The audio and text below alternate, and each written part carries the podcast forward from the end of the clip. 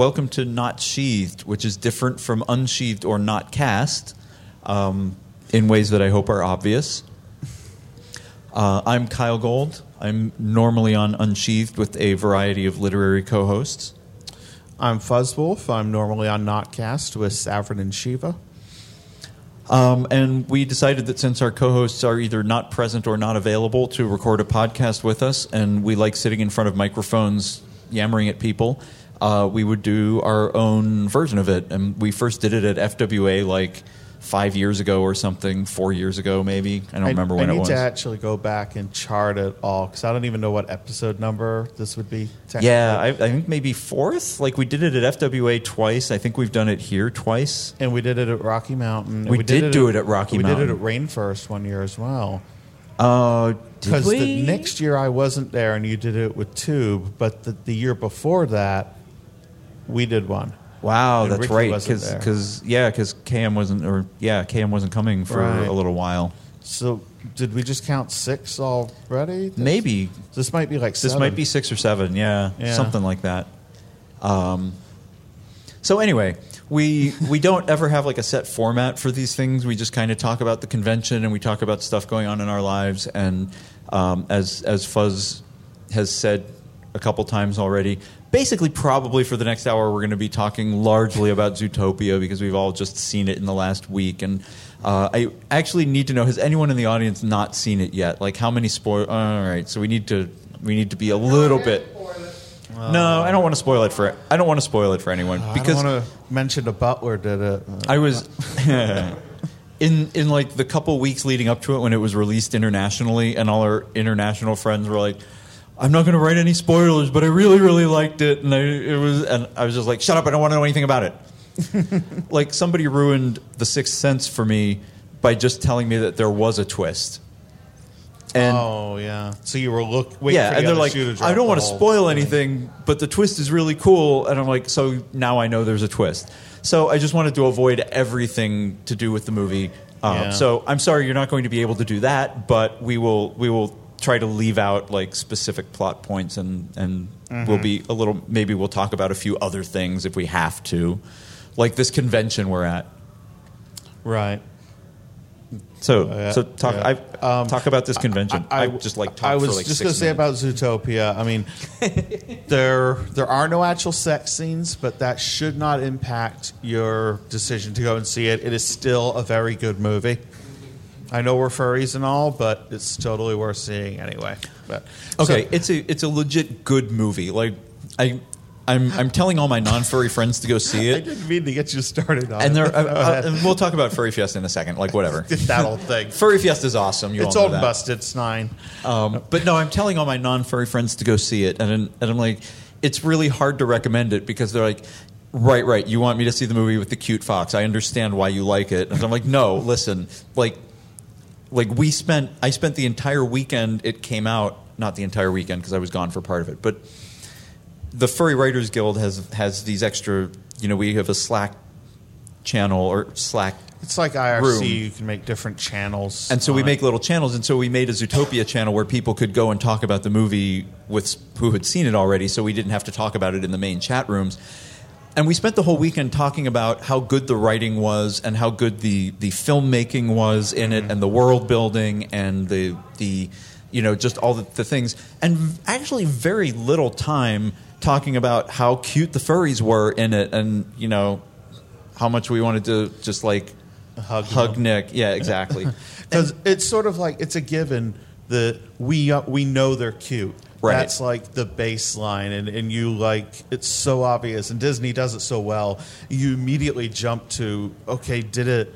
Because like our fandom has hyped up this movie for a year or eighteen months at this point. Yeah, good year and a half. It really says something about the film that it it met and exceeded all my expectations, and I was trying not to build my own hype up too much to something that couldn't possibly be met, but. But man, it, it totally delivered, and that really says a lot about just the, the writing and directing and something we talk about a lot in, in furry writing circles generally is world building. It's a big part of writing, and in particular, furry world building and why are they animals, and if they're animals, how would this work? And Zootopia puts so much of that into the movie that you could kind of deconstruct, and it's just so fantastic on so many levels. and they they strike a balance because it's definitely the world building is very clearly thought out but there's also a couple points where they throw in elements for humor which if you kind of if you try to dig down and you're like well why would this actually happen? And like it wouldn't actually happen but they put it in to make it funny. And mm-hmm. and so and it's a neat example of a balance between storytelling and and you know you're you're you're obviously targeting this movie at people and you're saying this would be really cool if it all worked like this. And it, this would be kind of this is kind of funny to the humans watching it. Um, but anyway. So we're at furry fiesta We're Furry Fiesta, yes, 2016. how many years of furry fiesta is this So this is the eighth. Uh, Eight years. Furry Fiesta, yeah, that's amazing and I and I'm sort of predicting that we'll hit about 3,000 people this year. you know Last george year was- george w bush was president during the first furry fiesta Um, no, Was he not? Obama was would have been sworn in January of 2009, and Fiesta took place Oh, in February okay. of 2009. so there's only been one us president under furry fiesta that's right. Yes, President Foxington. yes okay So Furry Fiesta. So Furry Fiesta. Yes. So we're at Furry Fiesta. It's super cool. It's in Dallas. This is the second hotel it's been in, the Intercontinental, which is which is a really neat hotel. And um, Furry Fiesta is in that that sweet spot right now where I think the hotel has a really good intimate feel to it. Um, it feels very convivial and like the, the lobby and bar areas are large enough to accommodate the crowds um, so that everybody can stand around and kind of have a gathering place and yet the con is still large enough that you have a really good dealer's room an artist alley an art show and lots of good paneling panels and paneling but um, It's a classy joint. it is it is a classy joint All Oh. these years um, we've been at this hotel, I've still never been down to Kempy's apart from before the con when it was empty. So I really. oh down yeah down to the Yeah, have you bottom been down there? Uh, I was down there um, last year when Amadia and uh, Oh, Pepper she did like a the little kinda- jazzy thing down there. I yeah, wish I'd seen that. I'm sure it was somebody videoed It it was really cool. Yeah.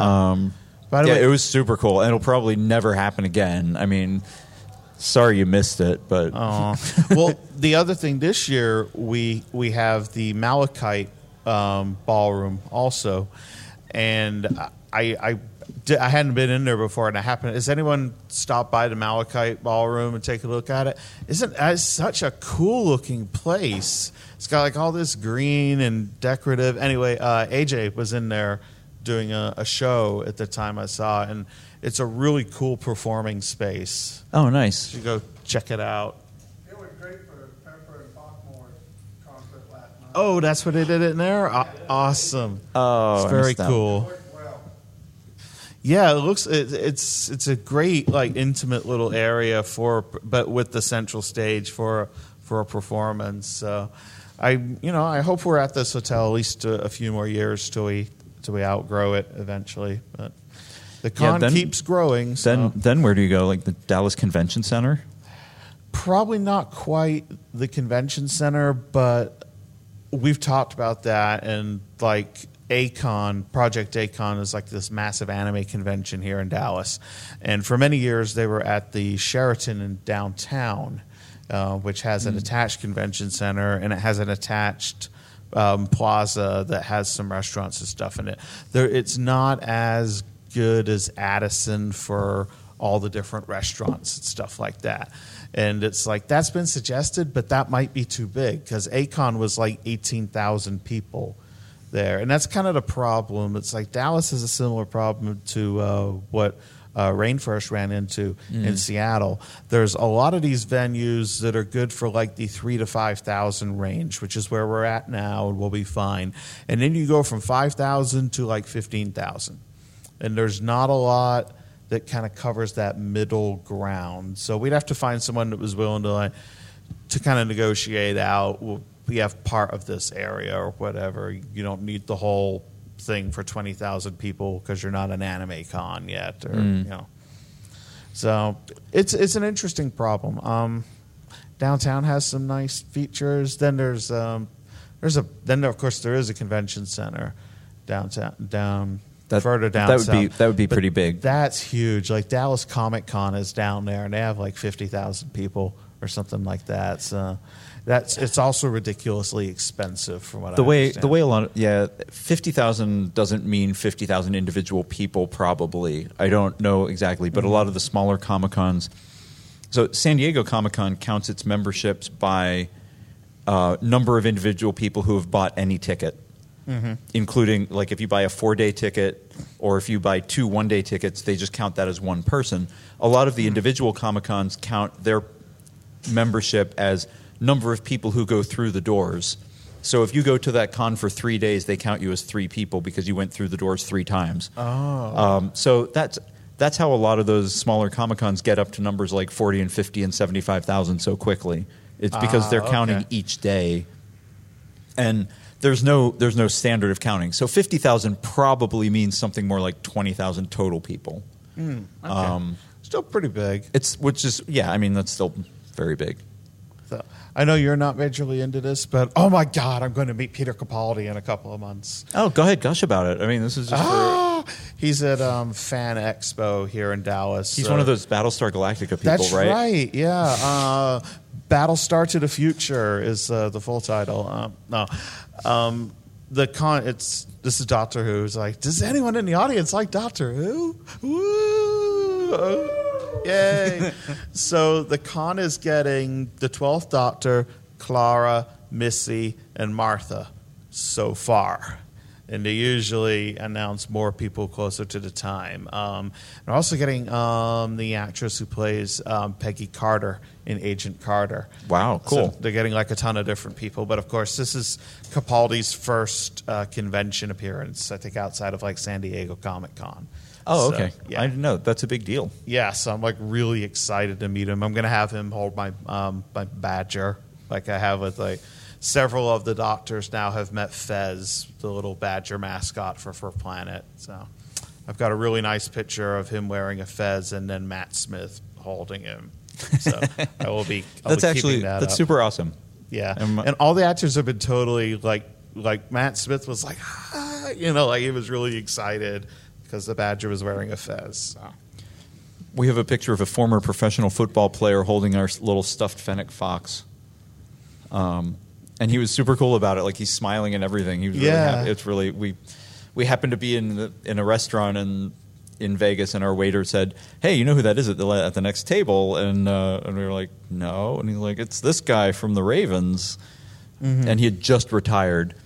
And so we went over, and my husband is a Denver fan, and Denver and Baltimore had a big rivalry for a while. And so he was like, Hey, I always really admired you. I mean, I hated you because you beat my teams all the time, but and the guy was like, "Ah, ha, ha, that's that's cool. Thanks so much." And then we were like, "Would you take a picture with our little stuffed fox?" And he was like, "Yeah, sure." And like, held it, and we took his picture. He's probably been asked to do weirder things. Oh, God, I'm sure. uh, and that's really the other thing um, I did with the uh, the stuffed animals was um, at one of the Doctor Who conventions, and I asked the security guy. I was like, "Hey, do you mind if I have the actors hold these?" And he's like, "Okay, but make it quick."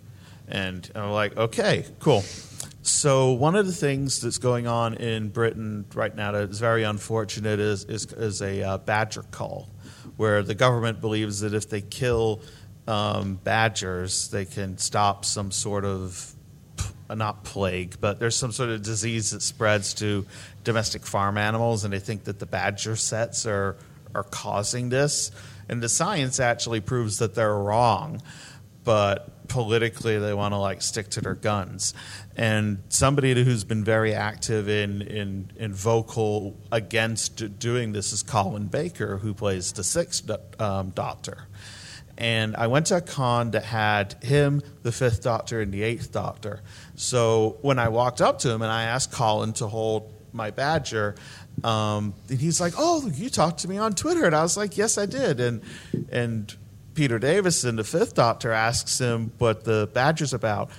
And then Colin holds up the line for 10 minutes explaining to Peter Davison and Paul McGann about the Badger cull and what's going on and why I brought a Badger for him to hold. So, and I'm just looking at the security guys like, it's not me. The guest is holding up the line. It's not my fault anymore. That's really funny. But I, I love that they get into it, and it's great that the actors are all very vocal about that and are trying to save the wildlife. And there is some some movement on on stopping that. So- That's cool. Um, I, I don't have a celebrity saving wildlife story, except that, uh, man, I hope I'm, I'm getting the name right. I probably shouldn't say it because I can't remember who it is anymore. Um, there was some there was some British actor who I formerly liked, and then I found out that he went out and supported fox hunting, and then I was like, Oh. now you're a jerk.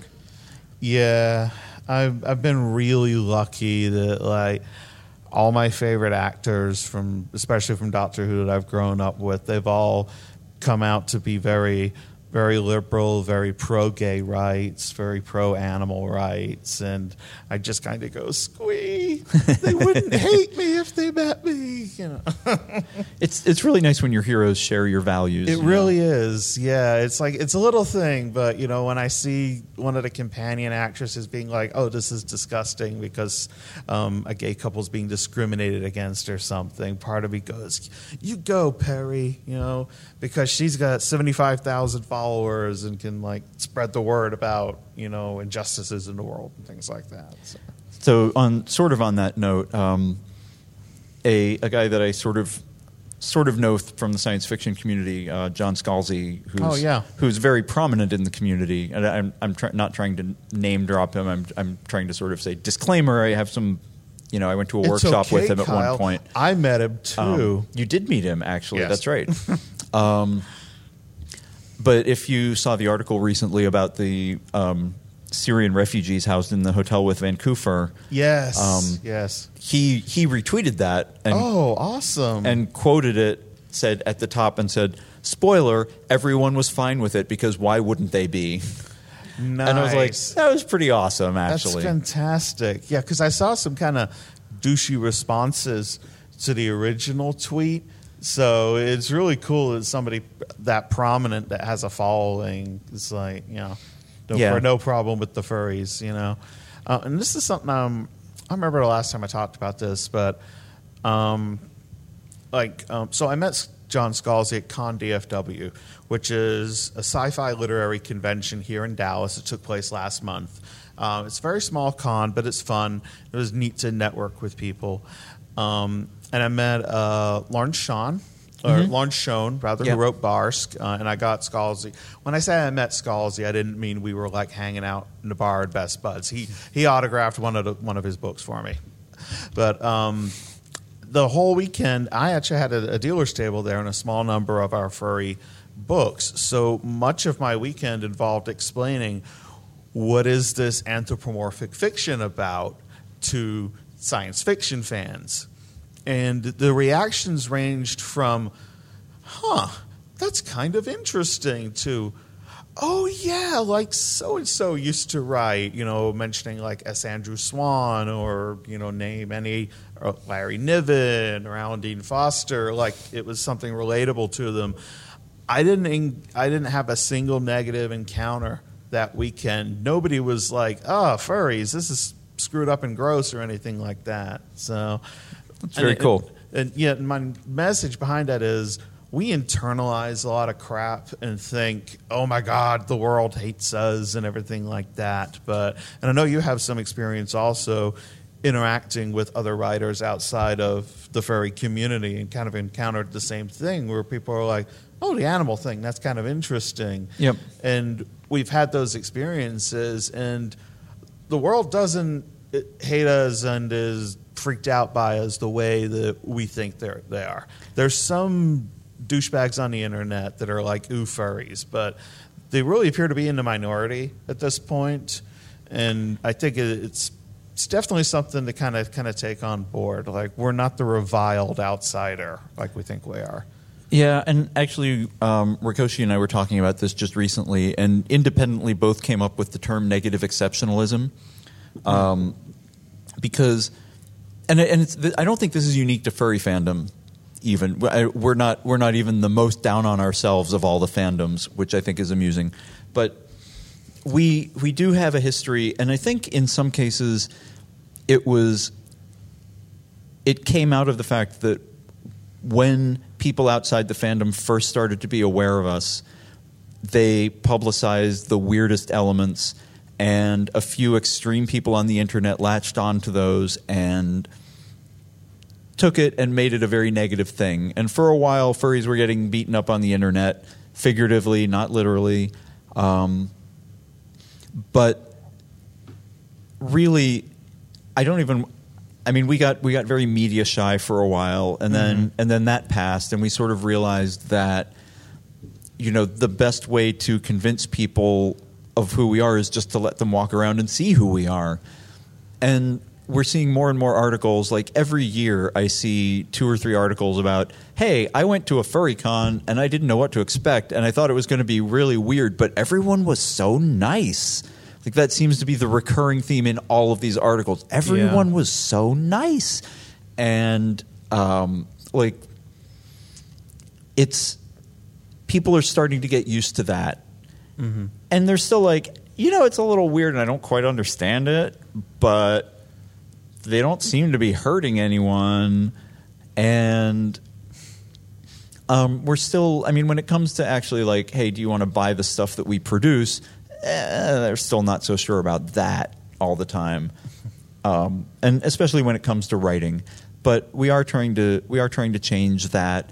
Um, I think Lawrence's book Barsk is is is very helpful because he is interested. Like he joined the Furry Writers Guild. He is absolutely on board with the idea that this is a furry book. He's not like one of those people who said, "Well, no, this is science fiction. It just has anthropomorphic animal characters, but that doesn't make it furry," um, which is which has kind of happened. But um, but yeah, he's totally into this community, and why wouldn't he be? Here's a bunch of people who for whom his book is uniquely targeted. Um, you know, Disney was Utopia. Of Like I, I said, I wrote this. I wrote this blog post about it, which I'm probably going to re-link to in a tweet tomorrow because just for like I saw it again and everything is still true. Um, and I said Disney did not create this movie for the furry fandom, really.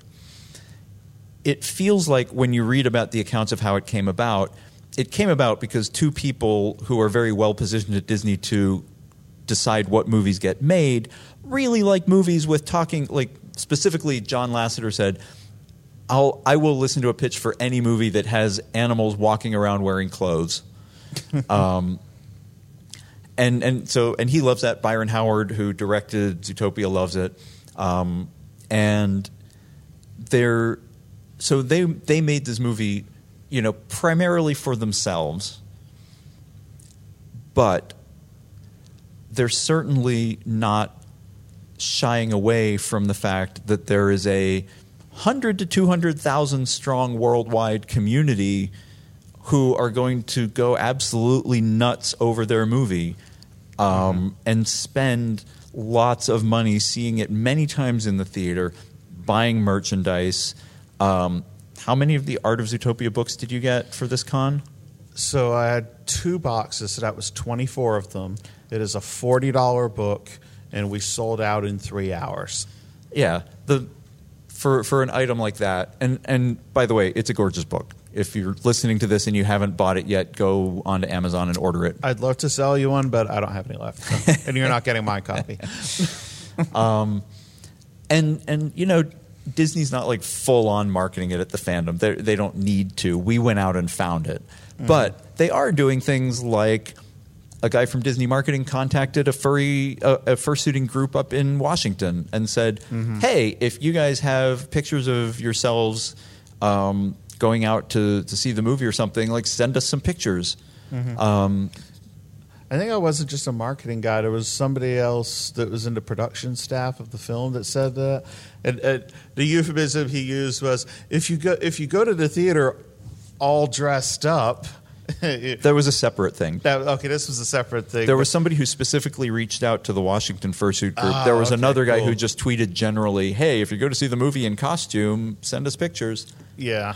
Um, and also there was um, one of the I think he might have been one of the, the uh, co-director had like tweeted a picture of the dancing tigers and had tweeted something like fueling that furry fire like so like specifically calling out our fandom and and this is important because like uh, 20 years ago back when i lived in florida i knew several furs that worked at disney and all of them, whether they were in the park or they did did IT or they were in animation, they were all in the closet about being furries. And in some cases, in the closet about not being straight. Now, I don't know if that was actually a Disney cultural thing or not, but they were. I don't think Disney's been really open for to, towards gay people for a long time. Okay. like they've had they've had unofficial gay days at Disney that the That's true. park Yeah. absolutely knew about. but they were all terrified of being discovered to be furries. And a couple, apparently, one of the directors really hated furries, and it could affect people's jobs. And now, you know, flash forward 2016, and we've got, you know, we have social media now. It's a little different, but we've got co-directors like fuel that furry fire, like reaching out to us, wanting pictures of people.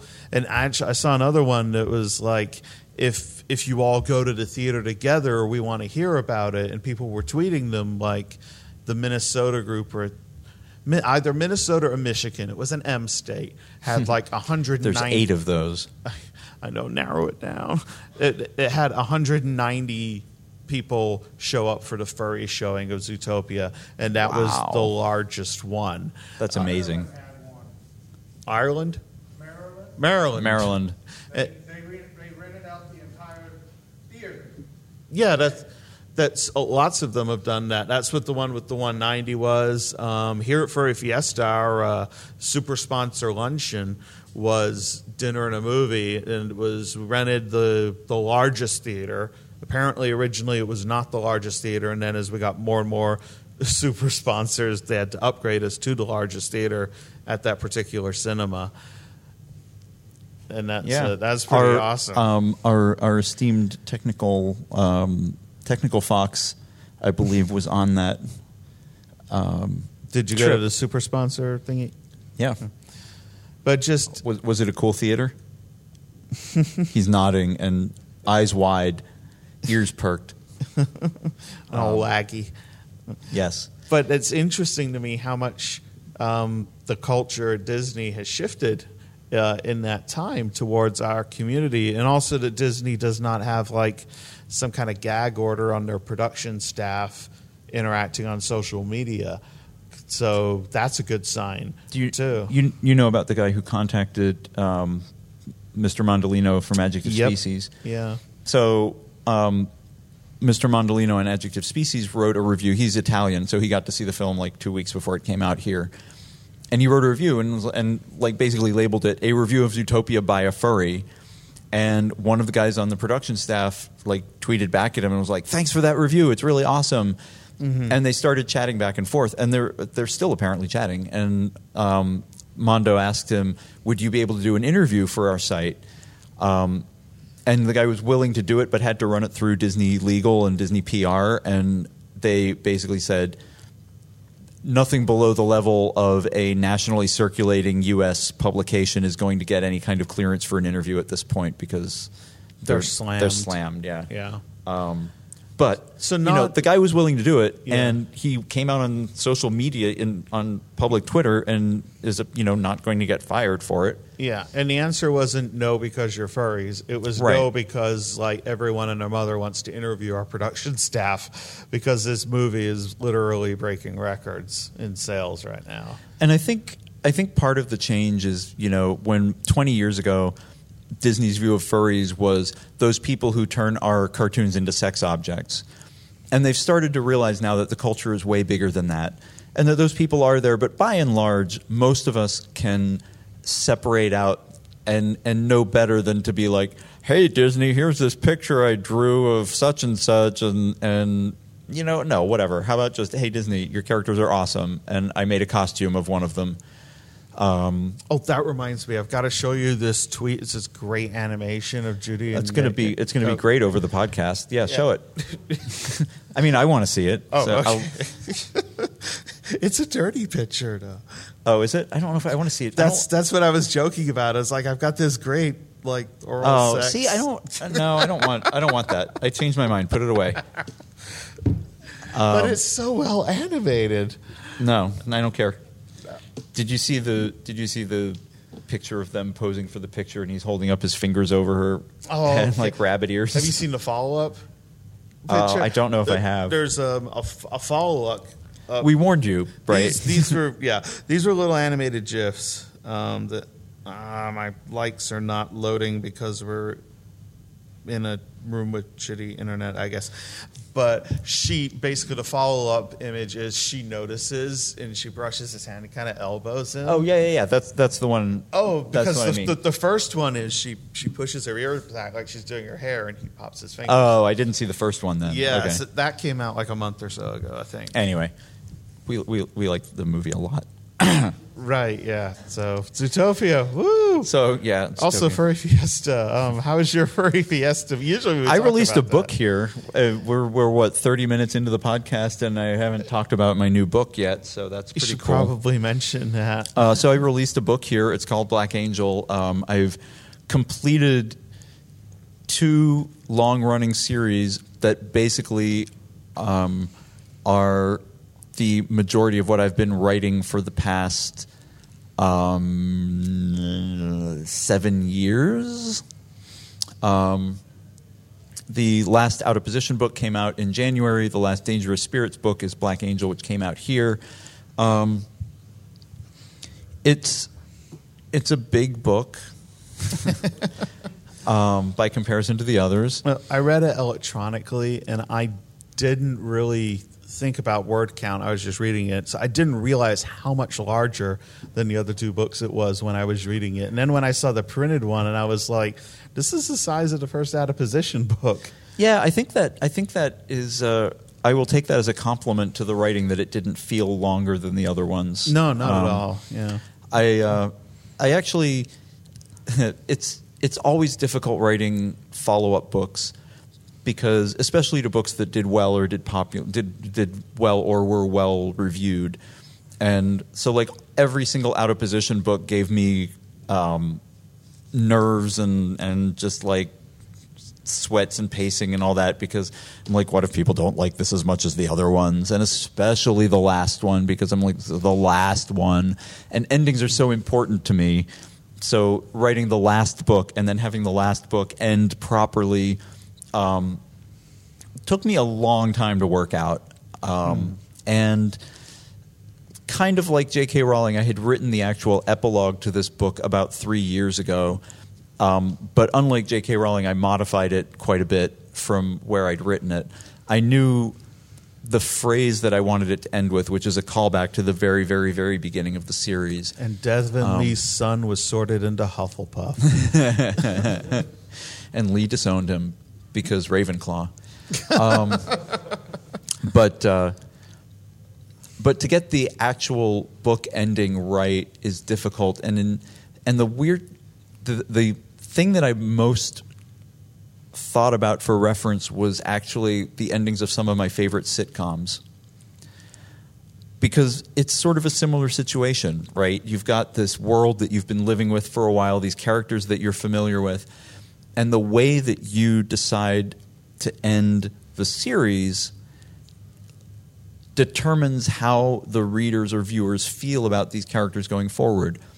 And It's like how you can retroactively make people hate an earlier movie if the sequel really sucks. Mm-hmm. Yes. Um, although the Hobbit movies haven't made me hate the Lord of the Rings movies quite yet. Um, but and I uh, still like the original Star Wars trilogy. yes, very true.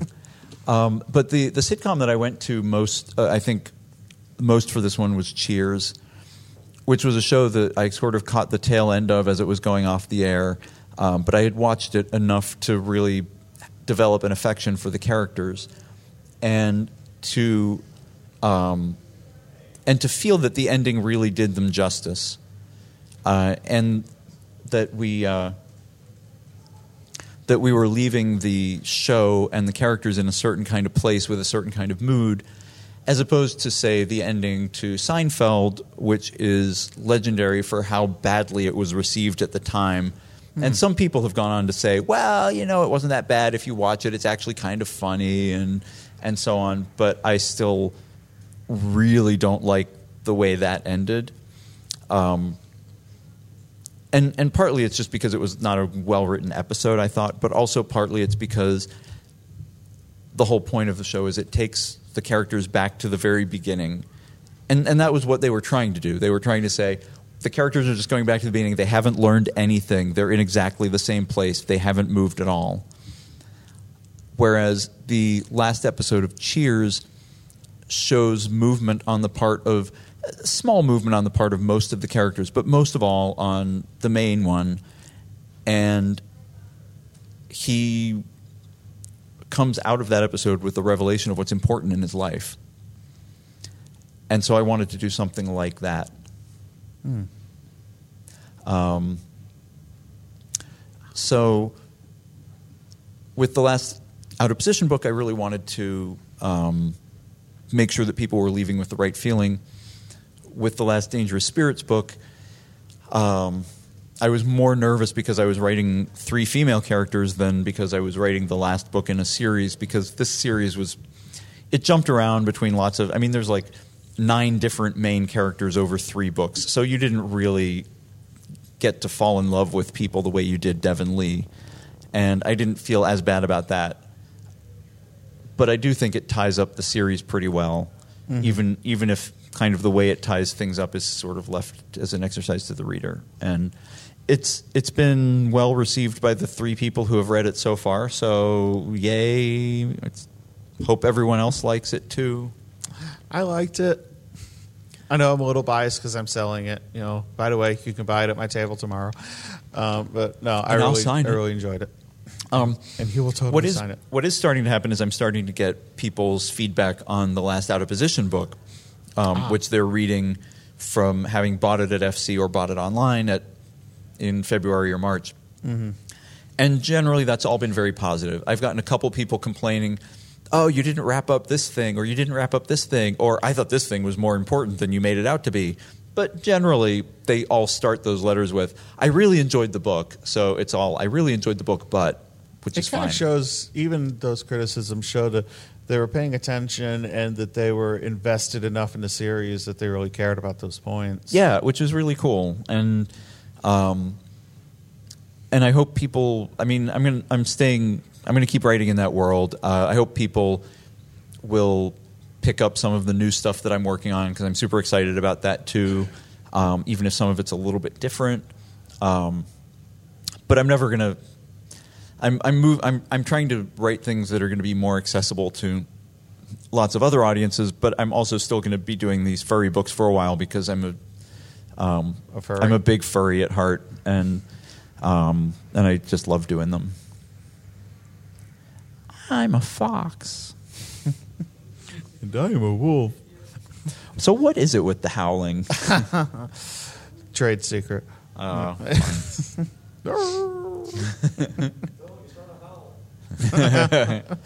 I one of the little things about that that I love is that the wolf's name is Gary. I, I, I, I don't know why. It's just because it is such an ordinary name, and his friend is like, "Gary, don't! You'll start a howl." And that is hilarious to me for reasons I can't even articulate. it's it's right where we live, right? It's it's Yeah. at that boundary. He has a he has an ordinary human name, but he's a wolf, and he's going to start howling, and they're you know, Yeah, and his friend knows that, and Um, people, people, by the way, are are, uh, are shipping those two wolves really Oh, heavily right now. yeah. like the two guard wolves are all like those two are totally gay for each other. Based on twenty seconds of film, it's really Well, hysterical. Even before that, I saw the, the looping um, GIF of that, and it was like, White Wolf can no longer contain his love for Brown Wolf. They're probably both married with pups. yeah, whatever. um, they could be, or it could adopt. yeah, it's um, God, it's such a good movie. yeah, I know. And I, it's it's funny. Like, I don't know. I don't know where I was going with that. Talk about something else, okay. or or just some other topic. Oh well, I was just gonna say. I mean, because we usually talk about our weekend and how we're doing and stuff like that. Oh, yeah, I was yeah. Like, yeah. I mean, it's been a, it's been a good fiesta. I've had a couple of good dinners. Sales have been going well. Um, I actually wanted to ask you if you had like a like a highlight moment so far in the con. um, seeing Zootopia in the big theater with you guys. Actually, yeah, that was that was really cool. We went to the the cinema that had the Dolby Atmos on there. So like every time there was an elephant or a buffalo, like your butt would shake because of the the Atmos sound system. and the screen was huge. Yeah, the screen was huge. Also, um, I may I don't know if I think I mentioned this to you earlier, but like so the first time I watched it during the the DMV scene, I'm watching the sloths because they're hilarious and the really slow motion of taking the stamp off the paper and it's sticking. The second time I watched it, I actually watched their customers more and just the the reactions from these side characters that you can't even fully see in frame, but like one of them is some, is some kind of feline. He's like a cougar or something like that, and you can see him kind of like tapping his hand, and and then he kind of face paws, and it's all sort of in like a side angle, but they put all this detail in there, and. Uh, the pig who's having her picture taken for her driver's Oh my God. license is standing here posing and looking out the corner of her eye and standing here posing, and then she finally moves, and then it flashes. That's when it goes off. Which which brings back DMV horror stories for, or flashbacks for me. So- And and one of the things they were apparently worried that the DMV would be too uniquely American of an experience, but when they screened it internationally or, or per, you know talked to their international people, they were like, "Oh no, we have bureaucracies too." yeah, it doesn't matter. It's the DMV. It's it's it's a bu- government bureaucracy. There's some analog somewhere in your culture. I still there's um in the uh, there's there's certain like brilliant moments of animation. And like I think of the remember the Over the Hedge movie? Yeah, it was it was not a it was not a terrible movie. It was not particularly memorable for me except in that there's a one scene where they give the super jittery squirrel like more caffeine. Oh, it, it becomes like the Quicksilver scene. and it becomes like the quick and he's suddenly like he's moving normally and the world is just frozen slowing down and he's going through it. And i was like this is a brilliant animation moment. It's just it's amazing. Mm-hmm. and i think watching the sloth laugh is another one of those moments. Like yeah, i have i have not yet seen people not crack up every time that happens. I've Yeah. I've seen that sloth trailer like a half dozen times. I've seen the movie 3 times and it still makes me laugh. Yeah. It's so brilliant It- it- to watch. it- it's perfect timing because it is not too long to be annoying, and it's not too short, and, it, and you, you well because you, laugh have enough the- you have enough time to have that moment of like yeah. did he get the joke? And and just as you're thinking that, you like, oh, he's moving, and then you're like, oh shit, look at what's happening, and then you're like, I can't stop watching. This is so amazing. um, but I actually like, I now watch Nick during that their whole interaction, even, even though.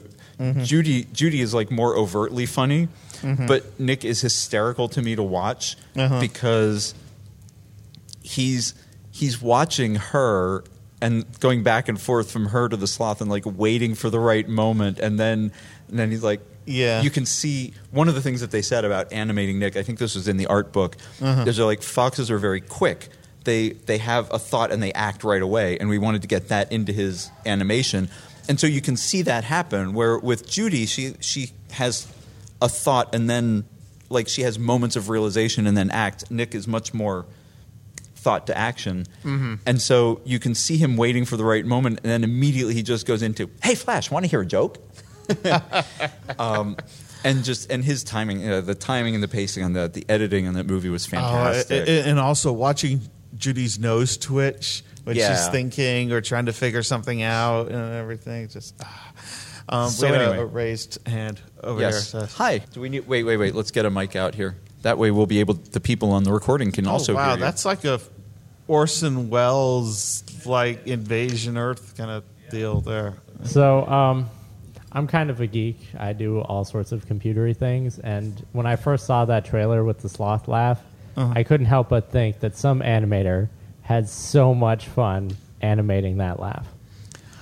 Like, yeah. whoever Uh, yeah. did that put all of their love into that. I, I have to admit that I the social media is such a recent thing. I did not follow social media in the days after Frozen or Tangled came out, but I've heard many many people who worked on this movie talk about how much fun it was, and and how much work. I mean they they've been working on mm-hmm. this for four at least three years because the one guy was like, mm-hmm. "Here's some sketches I made of Nick's apartment back when he was the main character in 2013." Yeah. Um, and there's there's tons and tons of stuff that just that was part of discarded story plots, and, and I think that happens with many Disney movies. It's very Yeah. rare that they go pitch to screen without some kind of big upheaval. Yeah.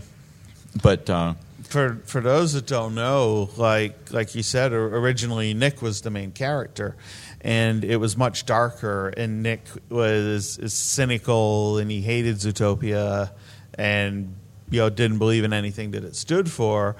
And apparently they they animated it that way for quite a while, and then about a year before release, they realized that, that they were going in the wrong direction, and that, that Judy was literally hopping over here, like pick me, pick me, and they realized that that having the character that is coming into the city and coming into the story with these preconceived notions of everything being wonderful and looking around with that sense of wonder and then meeting the, the more cynical experienced character and kind of like the the meeting between reality and what you think reality is was like a much more interesting way to go from a plot perspective and it's Right. really something that they put all that time and all that money and work into this and then realized we could do this and it would kind of not be that great a story or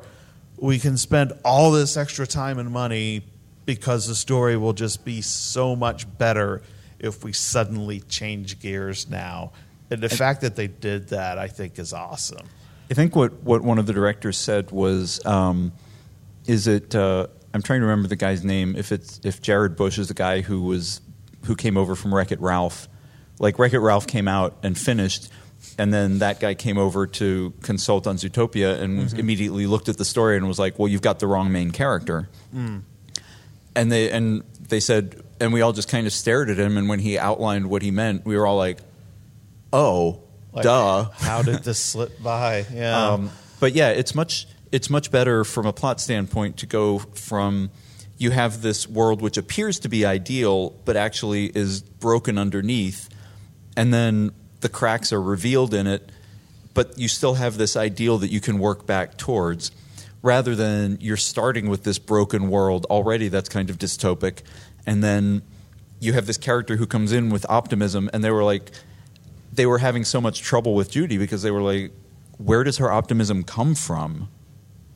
And to start out with the ideal and then be able to have it broken down and built back up again is a much better story. And they talked about a lot of things, like with the voice actors. They said, we wanted Jason to have like a nice he, Jason Bateman who voiced Nick. He's got this great like light comedic tone, but also snarky. And the darker the script got, the more like we weren't using his his gifts, like the reason that we wanted him on the thing. Hmm. And Ginnifer Goodwin has a very great, you know, optimistic, perky, naive thing, but and, and again, she wasn't being used properly either. And they were like, when we flipped the the story, like all of Nick's lines suddenly became, you know, this guy. It, it's basically like, um, this guy living in a world he thinks is broken but has to pretend is great, which was essentially Jason Bateman's role on Arrested Development for like three years, um, and he and he's perfect for that. And Ginnifer Goodwin is you know Snow White from Once Upon a Time, so she's got um, she's got that that perfect sensibility as well. How's our time? Okay. Eleven thirty. Okay. Um, so I don't know. Do you have more stuff to say, or do you want to take some questions from the audience? Oh, we could take questions. People are trying to get in again. Oh, okay. Yeah, that's what Path was telling us earlier. When the door closes completely. That one they could It's. I mean, the problem is it's loud outside, and when people come in, they disrupt the the thing. Like, I think it, it's fine. Um, so let's look. Do you guys have anything you want us to talk about, or questions for us, or anything like that? Sure. Come, grab the mic and introduce yourself and ask your question. This looks like an Oreo, by the way. It does, yeah. Yeah, I'm really hungry. It's a gold filled Oreo. Um, yeah, so I'm Quinn. Hey guys. Hey. Um, first comment going back to an hour ago, talking about having celebrities hold animals. oh yes, Um, I have a stuffed skunk, and because I'm also a pro wrestling fan, I try to challenge them by making them hold a stuffed animal anytime I get a picture with one, and it always like oh okay. and my husband took it and had 90s band sensation Hanson hold a stuffed skunk, Wow. and they were very weirded out. really Who's to say? interesting. So it's adorable. Um, I we we did have a uh, a comedian hold our stuffed fox after a show, and he was he was cool with it. But then like partway through, we were taking pictures, and he's like, "Wait, is this some kind of thing? Am I going to end up like on YouTube or something?" and we were like, "No, no, no. It's just him. He he goes around getting his pictures with famous people." And he was like, "Oh, okay." Yeah. it's just our thing. I don't have friends to stand with me and you, so here. um, but as far as a question, now that you've Kyell, now that you've finished two series, yeah. as far as plotting out sequels, I guess the best way to phrase this is when you're writing one part of a series, how much do you think you should put in as far as hinting or setting up the next one? So the the two series that I've been that I've just recently finished, I approached that differently. Um, Out of position was almost always a huge scale story. I once foolishly thought it would only be one book. Um, once you decided they were going to space, though. Yeah, then that that screwed things up because they had to go into astronaut training. But the so so all of the books, so all of those books had different challenges, which were how do I take this part of the story and make it a complete journey, while still leaving room in the journey for the rest of the story. Um, achieved with varying degrees of success in the various books, I think, but.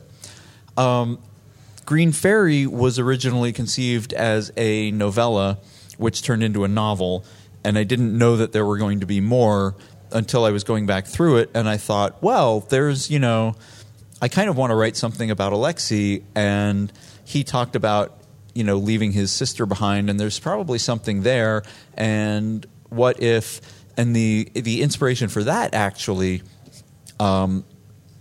is a book that I don't know how many of you are familiar with, or a series by uh, John Bellairs.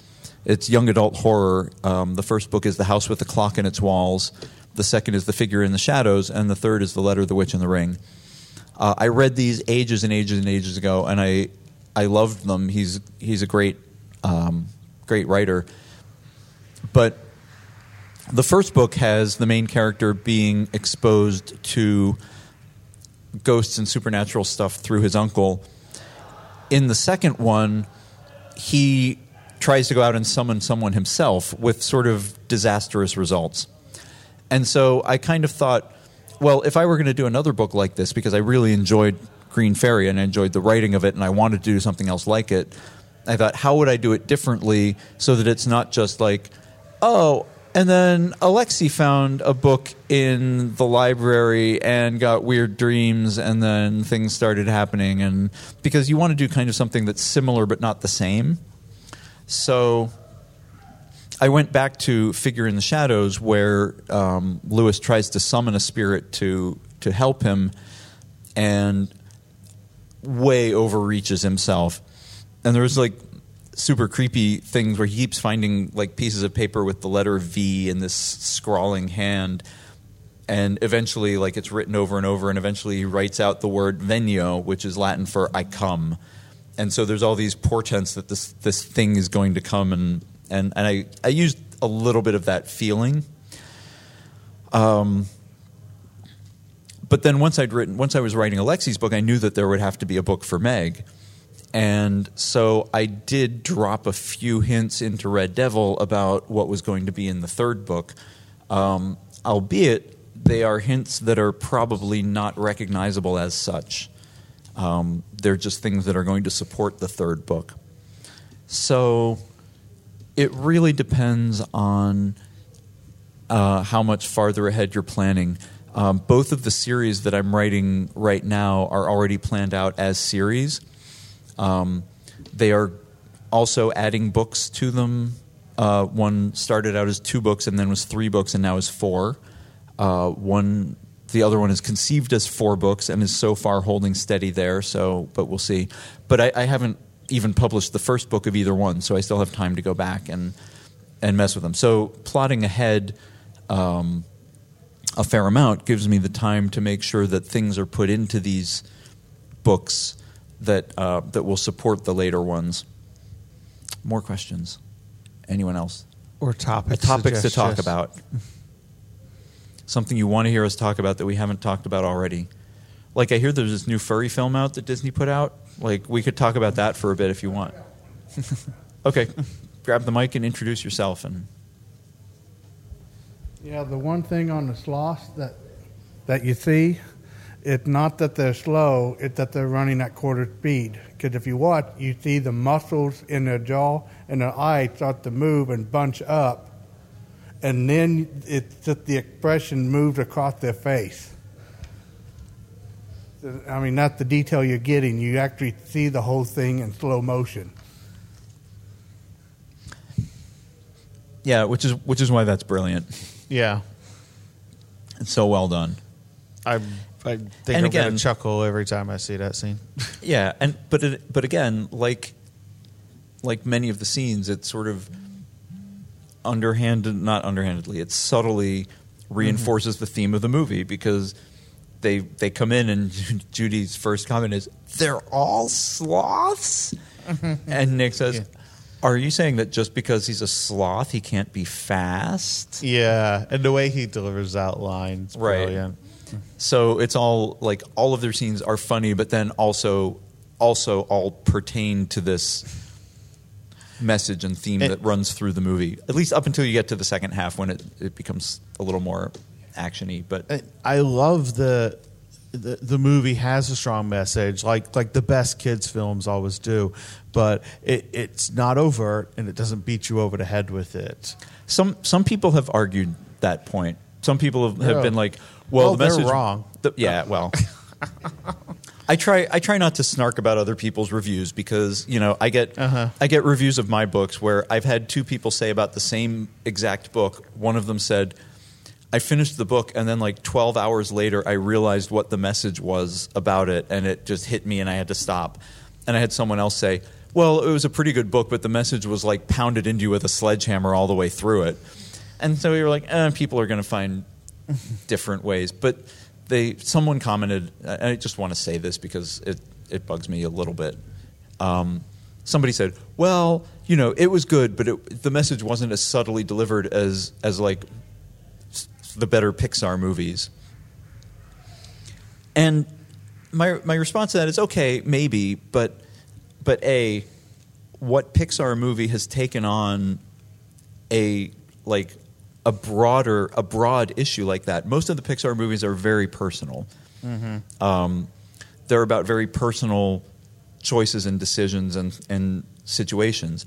The exception that I could think of, and maybe and I, other people may have may come up with other ones, was The Incredibles, which talks a lot about you know when you're.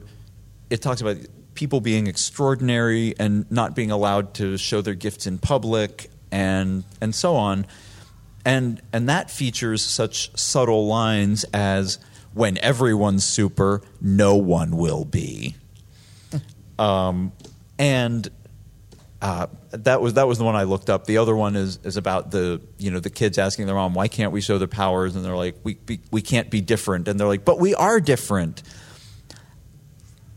It's not it's not really subtle, you know. I mean, and the other argument is it's it is a movie that has to be accessible to kids.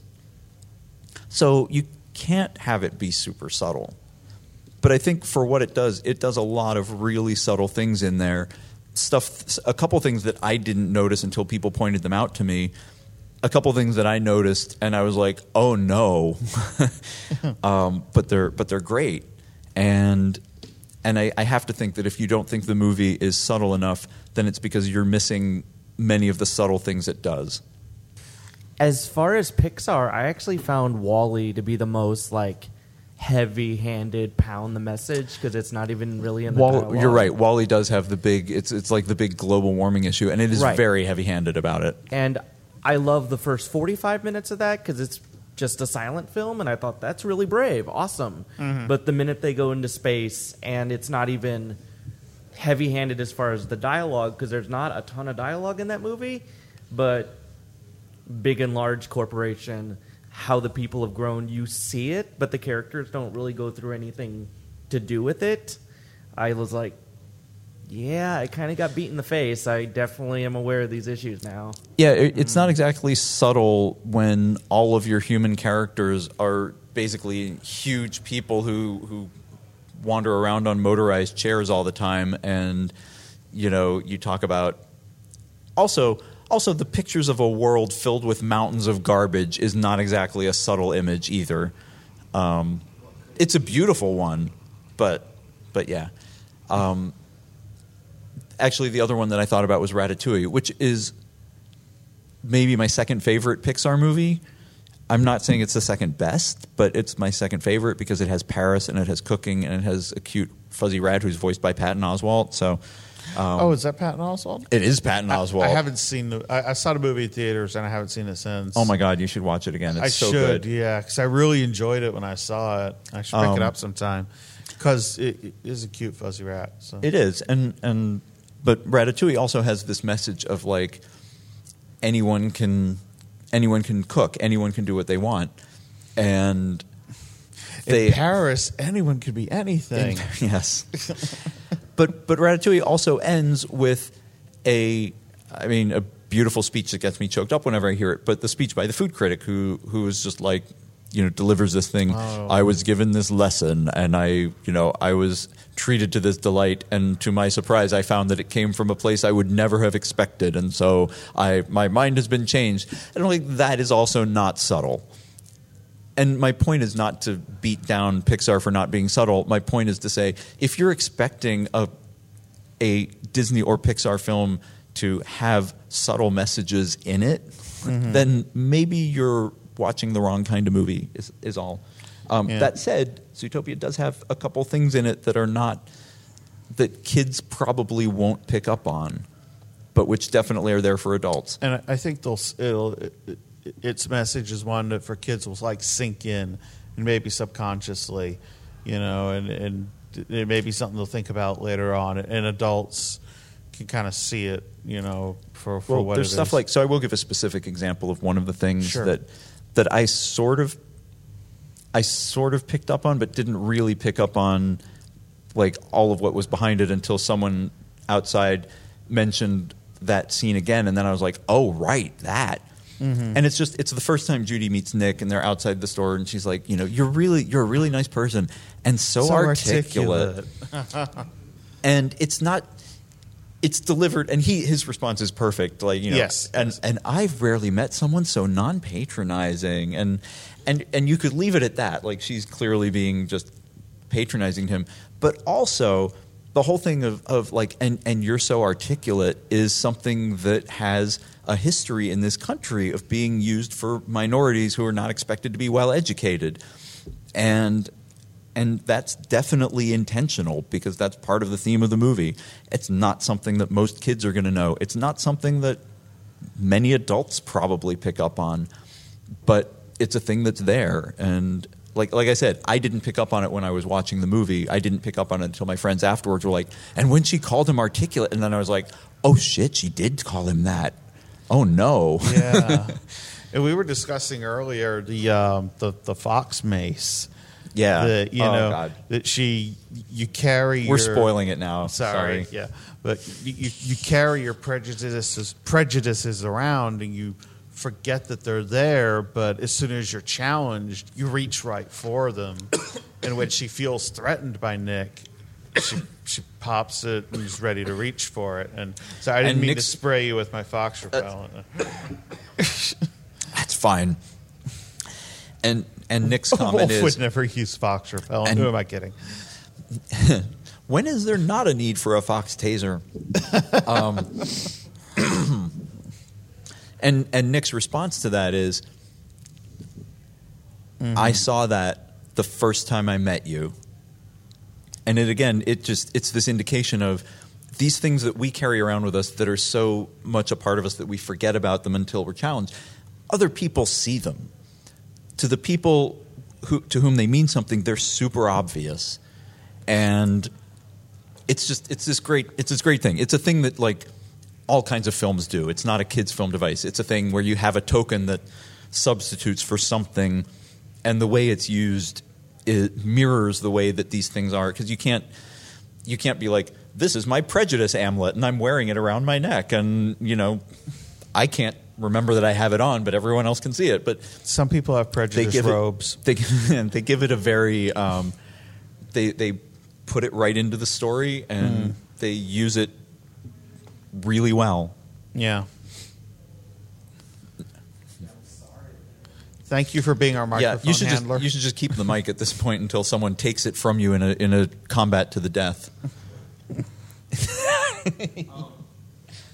One thing that a lot of friends have commented to me on, and I think it just speaks to like the issues it's talking about, is how relevant a movie that was written a few years ago, and Yeah. obviously probably rewritten, is so relevant right now. Yeah. Like Yeah. I was thinking right after I saw it, like not to get political on the cast or anything, but Hillary Clinton's dealing with the thing where she's labeling minorities as super predators, and after watching Zootopia, it's like, oh, wow, okay, we hear that word in our culture to describe certain minorities, and it's right there in the movie.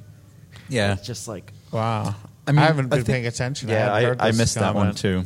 Yeah. I mean, the other the other neat thing that they do is they they they again not to not to spoil too much of it, but they show very well that everyone has prejudices against them.